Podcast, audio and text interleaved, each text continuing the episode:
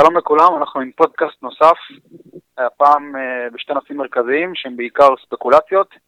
אחד זה האם ישראל הולכת לבחירות, והנושא השני, האם נתניהו ילך לכלא, סלש כתב אישום. נמצאים איתי שתיים, שלום לרעות. היי היי. שלום ליאיר. שלום וברכה. נפתח uh, ישר בשאלה שלטעמי השאלה יותר בוערת, למרות שיש שיחלקו עליי. האם ישראל הולכת לבחירות בשבוע הקרוב? רעות, אני רוצה להתחיל איתך. בשבוע הקרוב אתה מתכוון שהממשלה תתפרק? אני מתכוון שזה דבר שיצטרכו להחליט עליו בשבוע הקרוב, כמו שזה נראה, זה לא משהו שאפשר לדחות אותו. לדעתי, לדעתי, וגם אמרתי את זה בפודקאסט הקודם, אה, ביוני, כאילו אנחנו, ביו, יהיה עוד מושב קיץ, ייקחו את, ה, את התקציב עד מושב קיץ, כל אחד יתקשב חרבות, יעשה מה שהוא יכול כדי לצאת הכי טוב לבחירות, והממשלה תתפרק ביוני, סוף מושב הקיץ. כלומר, בשבוע הקרוב את לא חושבת שתתקבל החלטה לפרק את הממשלה? השבוע הקרוב בכל מקרה לא, כי נתניהו לא בארץ, אני גם לא חושבת שזה יקרה עד פסח. את יודעת, האיום של החרדים הוא על עכשיו, הוא לא על uh, פסח. אז אני אומרת, לא יקרה כלום. אוקיי. עד, עד סוף מושב החורף, ויהיה מושב קיץ שבו כולם יצחצחו את החרבות, ואז אנחנו הולכים לבחירות. אוקיי, יאיר? אני מסכים, אני חושב שעכשיו זה הזמן באמת שכל אחד אה, ינסה להראות לבוחרים שלו שהוא עומד על שלו והוא יפיל את הממשלה על הדברים שחשובים לו, אבל לא יהיה בחירות ממש ממש בקרוב. אבל כן, הממשלה עוד לא תחזיק מעמד אה, עד סוף הקדנציה שלה, אני לא חושב. עד 2019. כן. אוקיי, אני, אני איזה שיחלוק עליכם. אה, לא שאני סגור על זה ל-100%, אבל אני חושב שהסיכויים הרבה יותר גדולים ממה שחושבים שהשבוע הולכים לבחירות, וש, ושוב פעם אני חוזר, כשאני אומר השבוע הולכים לבחירות, הכוונה שהשבוע מחליטים שהולכים לבחירות, לא שיש בחירות שבוע הבא. וזה כמובן לא יכול לקרות, טכנית. אה, והסיבות הן, אני חושב שרוב הפרשנים טועים בהנחה מאוד מאוד בסיסית. יש טענה מסוימת שאף אחד לא מרוויח מזה שילכו השבוע לבחירות. זה לא נכון. יש כאן כמה מרכיבים שיש אנשים שמרוויחים מהם. המרוויח, המרוויחים הראשונים זה החרדים, ואני רוצה להסביר על זה קצת. החרדים נמצאים היום במצב שהם חייבים להעביר חוק גיוס.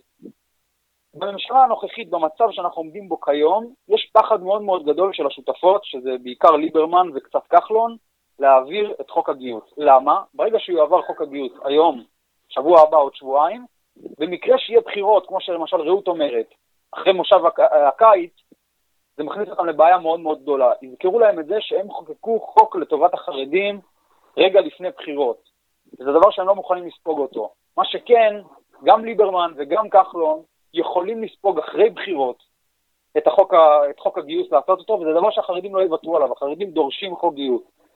ובגלל שאפשר לעשות את זה רק אחרי בחירות, יש מצב גדול מאוד שהם ילכו לבחירות, כי אחרי בחירות הם יכולים לעשות את זה, והיום הם לא יכולים לעשות את זה.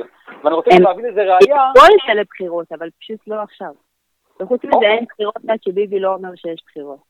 אה, זה לא נכון כל כך מהר, אם אין לו, אם לא מעבירים לו את התקציב, הוא נשאר בלי קואליציה, הוא לא יכול לתפקד בלי קואליציה. אבל אני רוצה לא להביא איזה ראייה קטנה שנייה אחת, בבחירות, אנשים, וזו דוגמה נהדרת הראייה הזאת, אחרי הבחירות האחרונות שנערכו, העבירו חוק גיוס, אותם שותפות קואליציוניות העבירו את חוק הגיוס. זו עובדה שהם עשו את זה כבר פעם אחת, איך אומרים, אנשים כבר שוכחים, היום כאילו מתייחסים לזה כאילו זה נושא חדש. זה לא נושא חדש, אחרי בחירות תמיד מעבירים דברים שהם כאילו בעייתיים, והיום אי אפשר להעביר אותם. מה רצית להגיד על זה? אני אומרת שלא יהיה חוק הגיוס, על זה תיפול הממשלה, זה לא תיפול עכשיו. זה אוקיי, כאילו, הכל נכון, רק שזה לא יקרה השבוע. רק לא הטיימינג. נכון. אוקיי, אנחנו הולכים הלאה לשאלה הבאה. סקרים, נתניהו עולה מאוד מאוד בסקרים, זה דרך אגב כל הבחירות, נושא הבחירות, חקירות, הכל קשור ביחד, אנחנו עוד מעט נגיע לנושא של החקירות. נתניהו בעצם מנפץ את הסקרים, ויש פה איזה גיורים מסוים ללכת לבחירות בגלל שהסקרים עולים. השאלה אחת, האם נתניהו מגיע לשיא הסקרים שלו, שיש לו לאן לעלות? יש כזה הרגשה, אתה רואה, אתה רואה בטוקבקים, תגובות של גולשים, שככל שהחקירות יימשכו, ככל שהמצב שבוא נגיד השבוע, שבועיים האחרונים, מה שקורה יימשך ויתגבר, נתניהו יקבל עוד מנדטים, אנשים מדברים על 35, 40, זה, יש כאלה מגזימים, בואו לא נסחף לכם, אבל אני מכוון את הרעיון הזה. יש מצב לזה בכלל, או שזה עלים מתקן, אין יותר לאן להמשיך. יאיר. קודם כל, אני לא מתייחס לסקרים כעובדות.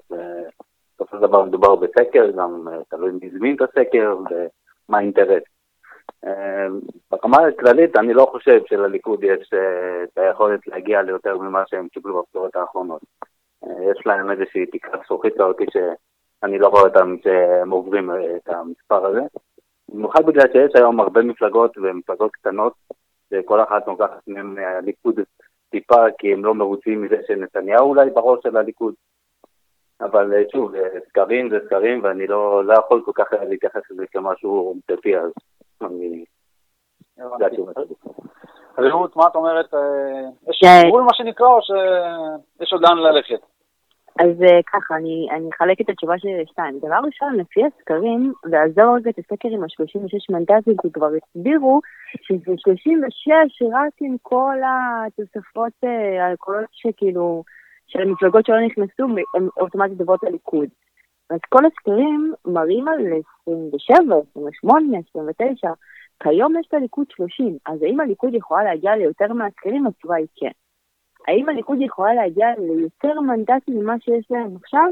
לדעתי התשובה היא גם כן, זה בגלל שש"ס היא, היא, היא, היא על, על סף להיעלם. והמנדטים האלה, אני לא חושבת שהם הולכים לשמאל, אני חושבת שהם הולכים לימין. ואולי באמת אה, הליכוד יצליח לקחת את המנדטים מש"ס, כי לא הצלחתי להבין לאיפה המנדטים האלה הולכים. אני חושב שבכלל, אני לא רוצה כך לפתוח את זה, אבל הסיפור של ש"ס כסיפור הוא סיפור מוזר מאוד. כלומר, זה לא בדיוק מוסבר לאן נעלמים שם המנדטים, אני מבין שהיא אמורה להתרסק, אבל לא כמו שזה... כמו שזה... אני לא חושב. מה אתה לא חושב?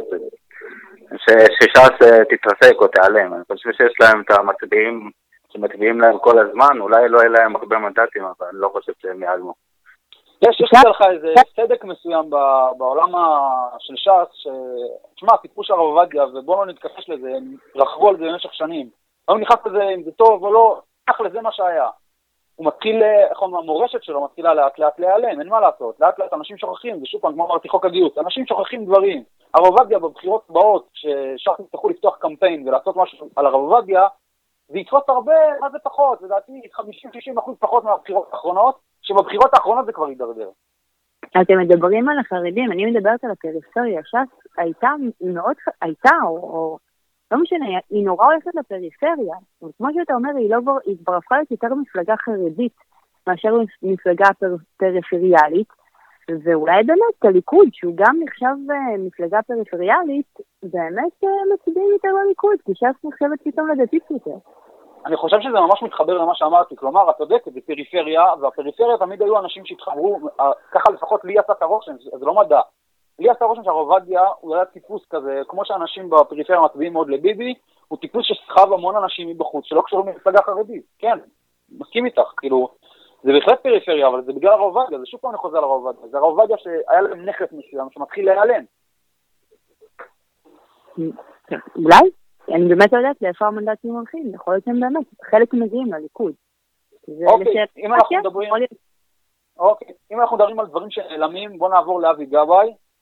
אה, מאוד מעט אפשר ביאיר לפיד. אבי גבאי נכנס בכל תרועה רמה, כאילו נכנס על טיקט כזה שאחד שהולך אה, להפוך את העבודה לסוג של ימין, וכאילו איזה משהו חדש, התחיל עם איזה 23-4 מנדטים בסקרים, ומה שנקרא עוד רגע לא נשאר ממנו כלום, על גבול, אני רואה כבר היום דיווחים שבמפלגת העבודה מדברים, שמה שנקרא, המצב חמור, צריכים אה, להדיח אותו. זו מפלגה שחובבת הרי להדיח את אה, מנהיגיה. יאיר, תתחיל. תראה, אני לא רואה שהוא מביא איזה בשורה מיוחדת איתו, הוא בסך הכל אה, די חיקוי של יאיר לפיד, ואני לא חושב שאנשים שהם יותר, בגלל שהציבור, רובו, הולך לכיוון המרכז, ימין, אז אני לא חושב שהם יעדיפו ללכת עם מפלגה שיש בה הרבה חברים שהם יותר נוטים לשמאל. אז אני לא חושב שהוא מביא איזושהי בשורה מיוחדת. אה, והציפיות ממנו היו ממש מוגזמות, כאילו, הסקרים האלה שהראו בהתחלה, בגלל זה אני לא כך על סקרים, אה, שסקרים שהראו 24 מנדטים אה, כשהוא מנהיג של המפלגה אותי, אני לא, לא רואה את זה, לא רואה את זה קורה. חייב להגיד שאני חושב שדרישת סף לראש ממשלה היום בישראל חייב להיות ידע באנגלית ברמה גבוהה, כשאני רואה את אבי גבאי מדבר באנגלית, בצורה שהוא מדבר בה, אני מובך בשבילו. כלומר, זה, זה סוג של בעיה מסוימת. מדינת ישראל מדינה שיש לה המון המון קשרים בעולם, והשפה של אבי גבאי, מבחינתי אישית, לא שאני מצביע לו או משהו כזה, אני רואה בזה בעיה מאוד מאוד קשה, ראיתי אותו מדבר נאום באיזה מקום, זה ממש היה נראה הגבול המביך. באיפא"ק הוא היה נשמע בסדר. יכול להיות, לא שמעתי בכלל, ראיתי שהוא דיבר באיפא"ק, אני צריך לשמוע את זה, אבל אני ראיתי רעיון שלו, נאום שלו במקום אחר, שהוא הכין פתק מוכן, עמד על דף ואמר אותו, וזה היה נראה ממש ממש מביך. אבל אני רוצה לדלג לרעות, אבי גבאי, את רואה אותו נעלם מהמחנה הציוני, זורקים אותו הביתה? לא, לא לפני הבחירות, אבל בוא תן לי להסביר לך משהו. בימין, אבל לכל מפלגה יש את הייחודיות שלה. יש את המפלגה הגדולה שהיא החילונית הימנית, יש, יש לה אחות דתית ושותפות חרדיות. בשמאל אין לך, אין לך אה, אה, מפלגה דתית, יש לך שלוש מפלגות שהן אותו דבר, יש לך את לפיד, יש לך את העבודה, יש לך את מרצ. בסופו של דבר זה גוש אחד שהתחלק לשלוש, שאני לא כל כך מצליחה להבין מה ההבדל בין המפלגות אחת לשנייה, כאשר מרצ היא יותר uh, קיצונית, בוא נקרא לזה ככה. ואני אקטע אותך שנייה, סתם את אומרת שאתה יודעת מה ההבדל ביניהם, אחת הסיבות לדעתי שאין ביניהם כל כך הבדלים זה בגלל שהימין בשלטון כל כך הרבה שנים, ובעצם לא, קשה להם ליצור בידול כשהם עסוקים במלחמה מול הממשלה השולטת, ולא מה שנקרא בפנים, כל אחד מנסה למשוך לכיוון שלו, אז פחות רואים הבדלים ביניהם. אבל תמשיכי. ההבדלים ביניהם שהעבודה זה מפלגה דמוקרטית ויאיר לפיד זה מפלגה אה, דיקטטורית. זה ההבדלים ביניהם, ואני חושבת שהסיבה של הנפילה של, אה, של העבודה זה מרץ, ומרץ הולכת אה, לקבל יותר מנדטים אה, ממה שיש לה היום. יש שם רענון של השורות, היא עושה רעשים של התחדשות, וזה תופס את האנשים. אוקיי, מעניין מאוד. אנחנו עוברים לעוד נושא אחרון בקשר לבחירות, יאיר לפיד, שגם זה שוב פעם קשור לחקירות כמו כל דבר במדינת ישראל. אה, בוא נגיד ככה בעדינות, יאיר לפיד נתפס כשקרן לא קטן בשבועות האחרונים, גם הסיפור האחרון שלו שהיה אתמול שלשום עם הפעיל החרדי במרכאות שהתחפש, ל... שהתחפש לחרדי, ובוא נגיד שזה אחד שנראה שיאיר לפיד מכיר אותו די טוב, כי יש להם הרבה הרבה תמונות משותפות, זה לא איזה מישהו שהגיע לשם במקרה ועמד שם, שזה בעצמו די מגוחך, כאילו זה... איך כל אחד שטיפה מבין עניין רואה שזה לא מדובר בחרדי. מה הסיפור של יאיר לפיד עם השקרים? והאם אנחנו רואים, אה, יר... מתחילה הירידה שלו בסקרים, האם זה משהו שיאיר לפיד צריך להתחיל לפחד ממנו, או ששום דבר הכל יעבור, בסוף זה או יאיר לפיד או נתניהו, ובסקרים זה יהיה די צמוד בסוף, מה שנקרא. וזה לא ירידה שאנחנו מתחילים, אה, נתחיל לראות בה עוד שבוע, כמו עוד ירידה עוד יותר חזקה. רעות. אני לא חושבת. מי, ש, מי שכבר שבוי בקסמו של יאיר לפיד, לא מזיז לו לא הפעיל הזה ולא החצי המטות כאן. הוא, אה, שוב פעם, זה, זה, זה עניינים של בין העבודה ללפיד, ומהעבודה נמאס, כי רק מצחצחים שם חרבות, ורק אה, רק מחפשים מתי לקלוט את המנהיג, וכן, רוצים אה, מפלגה ש, שתצליח יותר, אני לא... אני לא חושבת שמשהו השתנה ביחס ליאיר לפיד. אוקיי, יאיר? אני חושב שהמפלגה של יאיר לפיד היא לא, לא תיחלש בגלל סיבה אחת, הם פשוט מדברים על דברים שיש כמות גדולה מאוד של מצביעים שזה נוגע אליהם, כל העניין הזה של שוויון בנטל וגיוס של החרדים וכל הדברים האלה. ואני חושב שכל עוד הוא משחק על זה, ובשבוע האחרון ראיתי שהוא חזר לנקודה הזאת, הוא התחיל לדבר על זה עוד פעם, אז אני לא חושב שהוא יאבד את הכוח שלו, הוא יתחזק על חשבון המחנה הציוני, וזה יתחלק ביניהם פשוט, לא יהיה שם איזשהו תזות ממש רציניות. דרך אגב, אה, אתם יודעים מה הכי מצחיק? שיעקב פרי נתפס בעצמו כאחד שלא שירת בכלל בצבא, ויאיר לפיד לא ראית אותו מדבר בנושא הזה יותר מדי, הוא מדבר כל הזמן על הנושא של החרדים, והאמת שגם בנושא של החרדים הוא לא דיבר כל הזמן. זה היה איזו הפסקה מאוד מאוד גדולה, ובשבוע שבועיים האחרונים הוא חזר פתאום, חזר הרבה לדבר עליה. ראו? כן, ברור, ליברמן תפס לו את המשבצת החצוף הזה. פתאום הוא הפך להיות השרירן נגד החרדים, ויאיר לפיד לא יודע, לא יודע את נפשו עכשיו, איך לקחו לו את המשבצת. ואנחנו אומרים, רק אוסיף על זה, אין יותר גרוע מזה אם נתניהו בסוף יספר שהוא הלך לבחירות בגלל שהוא לא נכנע לחרדים בגלל חוק הגיוס. למרות שאנחנו יודעים שזה בדיחה, בגלל שנתניהו מצידו שהחרדים ישבו וילמדו תורה מהבוקר עד הלילה. העיקר שיהיה לו ממשלה. גם מבחינת אה, יאיר. גם מבחינת מי? יאיר לפיד. אה, היום כבר יכול להיות, בעבר הוא לא היה מסכים עם זה, אבל היום הוא מבין שהשלטון יותר חשוב. הוא העביר חוק שהוא נתן לכל החרדים פטור לכמה שנים, על מה אתה מדבר? נכון. מה, כאילו, הוא, הוא יש, על זה, יש עליו חותמת הכשר בדת על, על יאיר לפיד בקטע הזה. הבנתי. אוקיי, אנחנו עוברים לנושא הבא, הזמן שלנו מתחיל לטוס. חקירות של נתניהו. אני רוצה להתחיל עם יאיר. מריח לך כמו הסוף, או שלא? אה, את האמת שזה מריח כמו הסוף, וגם הגבתי כמה פעמים בצורה כזאת, אבל אני מטבעי בן אדם שאוהב לחכות ולתת למי שצריך לעשות את העבודה, לעשות את העבודה. אה, זה לא נראה טוב, זה מה שבטוח. גם כל העדי מדינה האלה שצצו לאחרונה, וכל התיקים האלה, זה לא תיק אחד שבו כל, ה, כל הסיפור וזה מתרכז לשם. זה כמה תיקים שונים שמראים כביכול על איזשהו אה, אה, דפוס פעולה של, אה, של בנימין נתניהו.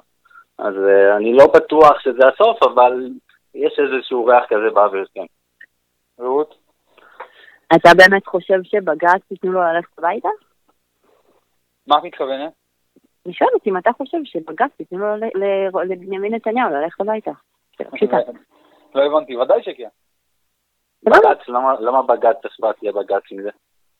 כי זה הגיע לבג"ץ. אני לא, לא רואה סרט שבג"ץ, בוא נגיד ככה, אני לא רואה שאנחנו לא שבג"ץ תעצור את זה, בג"ץ, להפך, דוגמה, אני יכול לראות שאם מנדלבליט אה, סוגר למשל את התיק, אוקיי, בתיאוריה, אני רואה את בג"ץ אומר לו, תפתח אותו. זה מה שאני אומרת. אוקיי. הציניות שלך לא, לא הבנתי מספיק את הציניות שלך, זה הכל. אה, אוקיי. אה, אוקיי, אבל אה, בתכלס, בוא נשאר אותך ככה, אוויר גת בג"ץ, מנדלבליט, מה הוא עושה עם זה? יש לו לצאת מזה או שזה גמור? הוא לא יוכל להתעלם מזה.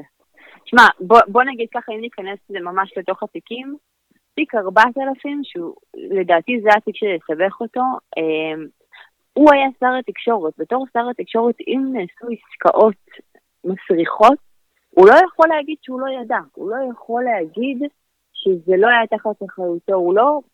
אני באמת מתקשה לראות אם באמת נעשו עסקאות מסריחות. ועצם זה שיש עדי מדינה אומר שמשהו היה לא כשר, אני לא רואה איך, איך השר יכול לצאת מזה בידיים נקיות. קשה לי לראות את זה. למה הוא משדר כל כך, אה, לא הייתי אומר בשחצנות, כי אני לא חושב שזו מילה נכונה פה, הוא משדר כאילו הוא בטוח בעצמו. לא יודעת, הייתי מצפה ממנו שיעשה את זה. הבנתי. לא יודע, אני במקומו, אם אני רואה, יודע שאני הולך, שאני יודע שיש דברים בגו, ואני הולך לכלא, מה שנקרא, לא יודע, רק סוגר עסקה עם הפרקליטות, עושה משהו, אתה יודע, הוא לא מתנהל כמו אחד שחושב שזה מגיע. לא, הוא מכין את הקרקע מצוין לכולם נגדי, כולל כל מערכת המשפט. אם כל המשטרה נגדי, כי... רגע, לפני כן, כל הקרובים שלי נגדי, כל המשטרה נגדי, כנראה שגם בית המשפט יהיה נגדו, כאילו לפחות לשם הוא מכוון את זה. תהיה לו בעיה, אוקיי, אבל תהיה לו בעיה בכלל מול מנדלבליט, כי מנדלבליט זה אדם שיהיה קשה לשווק אותו לציבור כאחד שהוא היה נגדו. אה, זה הרי יגיע היום. הרי היום הקריטי מבחינת נתניהו לא יהיה היום שירשיעו אותו, אם יגיעו ליום הזה, היום הקריטי מבחינת נתניהו זה היום שיוגש נגדו כתב אישום.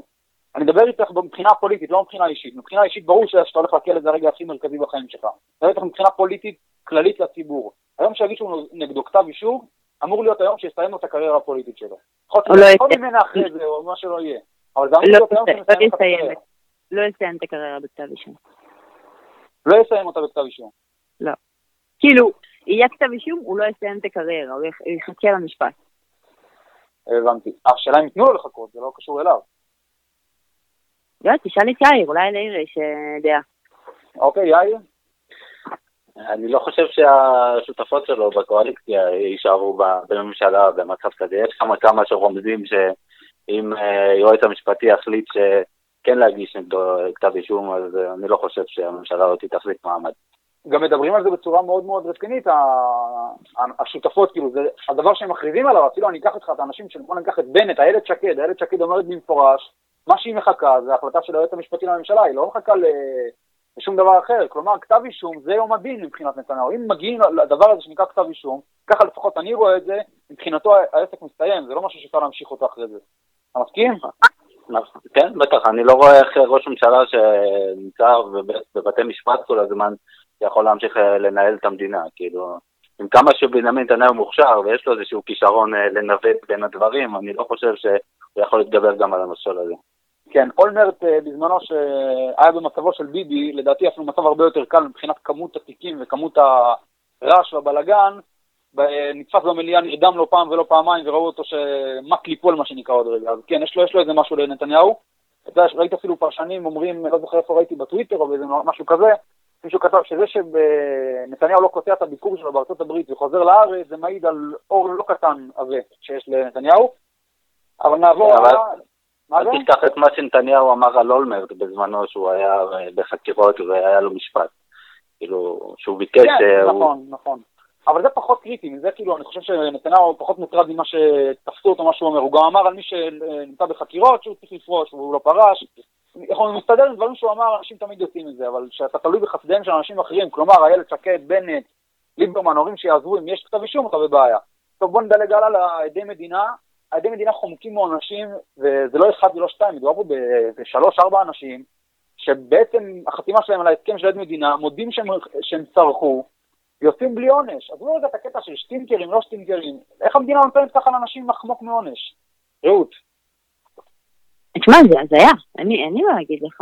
המדינה אומרת, אני קבל עם ועדה, אה, הכל, כשר ואפשר לסלוח על הכל, כל אז מביאים אה, את מי שאנחנו רוצים באמת לשים בכלא. אה, שלוש, ארבע, חמש אנשים ש, שפשעו, פגעו, אה, אה, היו לא ישרים, הולכים הביתה, הכל סבבה, גם יכולים ל... לא יודעת מה, להמציא, להגיש מה שהם רוצים למשטרה. אמ, זה הכל, אה, אתה יודע, הכל כשר כדי אה, לתפוס את, אה, את הזהב, זה נראה, זה, לדעתי זה הזיה. אוקיי, יאיר, נראה אחד. מה זה? מילא אחד מצאו בסדר, ארבע, חמש, ארבע, כמה יש לנו? ארבע עדי מדינה ארבע נראה לי, יש את גנור, את טארו, פילבר וניר חפץ. ארבע זה... כן, ארבע. אחד לא קשור דרך אגב לנושא הזה, קשור לכאורה לאיזה פרשת שלושת אלפים, לא יודע איפה זה יתפזר עם זה, אבל הרעיון באמת שיש ארבע עדי מדינה בנושאים מאוד מרכזיים, ואנשים שפשעו ולא משלמים את הדין. יאיר, מה אתה אומר על העדי מדינה? איך אומרים, נהיה, אני כל פושע, אני ממליץ ללכת לעבוד אצל איזה בוס גדול, ביום שיתפסו אותך, מקסימום תשתין, אה, תלשין עליו והכל ייגמר. תראה, קודם כל אני לא חושב, אני לא מסכים עם האמירה תלשין, אני לא חושב שזה הלשנה, אלא אם באמת הבן אדם בא ונותן חומרים למשטרה שיכולים אה, לסגור את התיק בצורה כזאת שהוא יהיה חזק מאוד מבחינה משפטית, אז אני לא נגד הרעיון הזה של עדי מדינה, אבל כן, פה יש יותר מדי עדי מדינה וזה, זה אנשים בסופו של דבר שמודים בעצם שהם אה, פשעו. ומוותרים להם, ופשוט, לא רק שהם לא ישבו בכלא, גם לא יקבלו איזשהו קנס או כל דבר כזה. אז לי, לי זה נראה קצת מוזר, הכמות המסיבית הזאת של אה, עדי מדינה. אבל אתה יודע, יכול להיות שזה אומר משהו על התיקים האלה, אם הם היו צריכים אה, עדי מדינה בשביל אה, לחזק אותם. כן, נדמה לי שאפילו ראיתי היום טור של אורי, הוא כתב בכותרת שלו משהו על הנושא הזה, לא הספקתי לקרוא את זה, אבל איך אומרים, בכותרת הייתה, אם צריכים כל כך הרבה עדי מדינה, כנראה שאין מספיק ראיות. טוב, אנחנו מסיימים, אני רוצה לפני סיום, נעשה איזה דעה חשובה או משהו שיש לכם לומר שעשה לכם את השבוע. אני רוצה להתחיל ברשותכם. עשה לי את השבוע משהו שבטוויטר, אני מחובר מאוד לטוויטר. אה, יש צייצן אחד שקוראים לו ינקי פרבר, לא יודע אם אתם מכירים אותו או לא. הוא מה שנקרא, במרכאות, אוהב כמה דברים. אחד זה ביבי, שתיים זה טראמפ, שלוש זה ישראל והרביעי זה ארצות הברית, כמובן, והשבוע יאיר לפיד העלה פוסט לטוויטר, הוא כתב ככה, החרדים ממשיכים באיומים סביב חוק ההשתמטות כי הם יודעים שעכשיו אפשר לכופף את נתניהו בכל נושא. טוב עשה שר הביטחון שיצא נחרצות נגד החוק, עכשיו המבחן האמיתי של בנט וכחלון לעצור את הסחטנות. אי אפשר לרמוס את כל מה שקדוש לציבור החילוני, הדתי והמסורתי במדינת ישראל, בשם ההישרדות הפוליטית. ואז ינקי פרבר, שנמצא עכשיו במילואים, בפורים, בשומרון, כותב לו בתגובה, אני חרדי שנמצא עכשיו במילואים יחד עם עוד מאות חרדים נוספים בקו הצפון, אה, צפון השומרון, סליחה, השארנו כולנו אישה עם ילדים בבית, חג פורים לחרדים בצבא זה לא פשוט, אבל אנחנו פה כדי להגן על אזרחי ישראל. תמשיך להסית, מה אתה עשית בצבא? סימן שאלה. עם סרטון שלהם באמצע קריאת מגילה, חדר מלא בחיילים חרדים, באמצע קריאת המגילה בפורים. אהבתי מאוד וזה מה שעשה לי את השבוע. אה, רעות, מה עשה לך את השבוע? אה, אני עדיין אה, נמצאת על גלי פורים, אני יודעת, זה עשה לי את השנה. אוקיי. אה, יאיר? אני, יש לי דבר אחד להגיד, זה משהו שהוא ככה, אני רואה אותו במשך תקופה ארוכה וזה קצת מציק לי. כל העניין הזה של הכללות, להגיד על החרדים שהם לא עובדים, והחרדים שלא מתגייסים, ואלה שלא יודע, חיים על חשבוננו וכל מיני אמירות כאלה, או כל השמאלנים כאלה וכל הימנים כאלה. אני, מבחינתי זה משהו שהוא... אה, לא, לא צריך לעשות את זה, כאילו. אם יש משהו להגיד עניינית על בן אדם מאוד ספציפי, אה, אפילו אם הוא מגזר מסוים, אז אפשר לדבר ולהגיד את זה, אבל אה, ההכללות האלה של להגיד שכולם עושים ככה וכולם כאלה, לדעתי זה משהו שלא צריך לעשות וצריך להימנע ממנו. אוקיי. נכון. היה, היה נעים מאוד, תודה רבה לכולכם. תודה רבה. תודה, יום טוב. ביי ביי.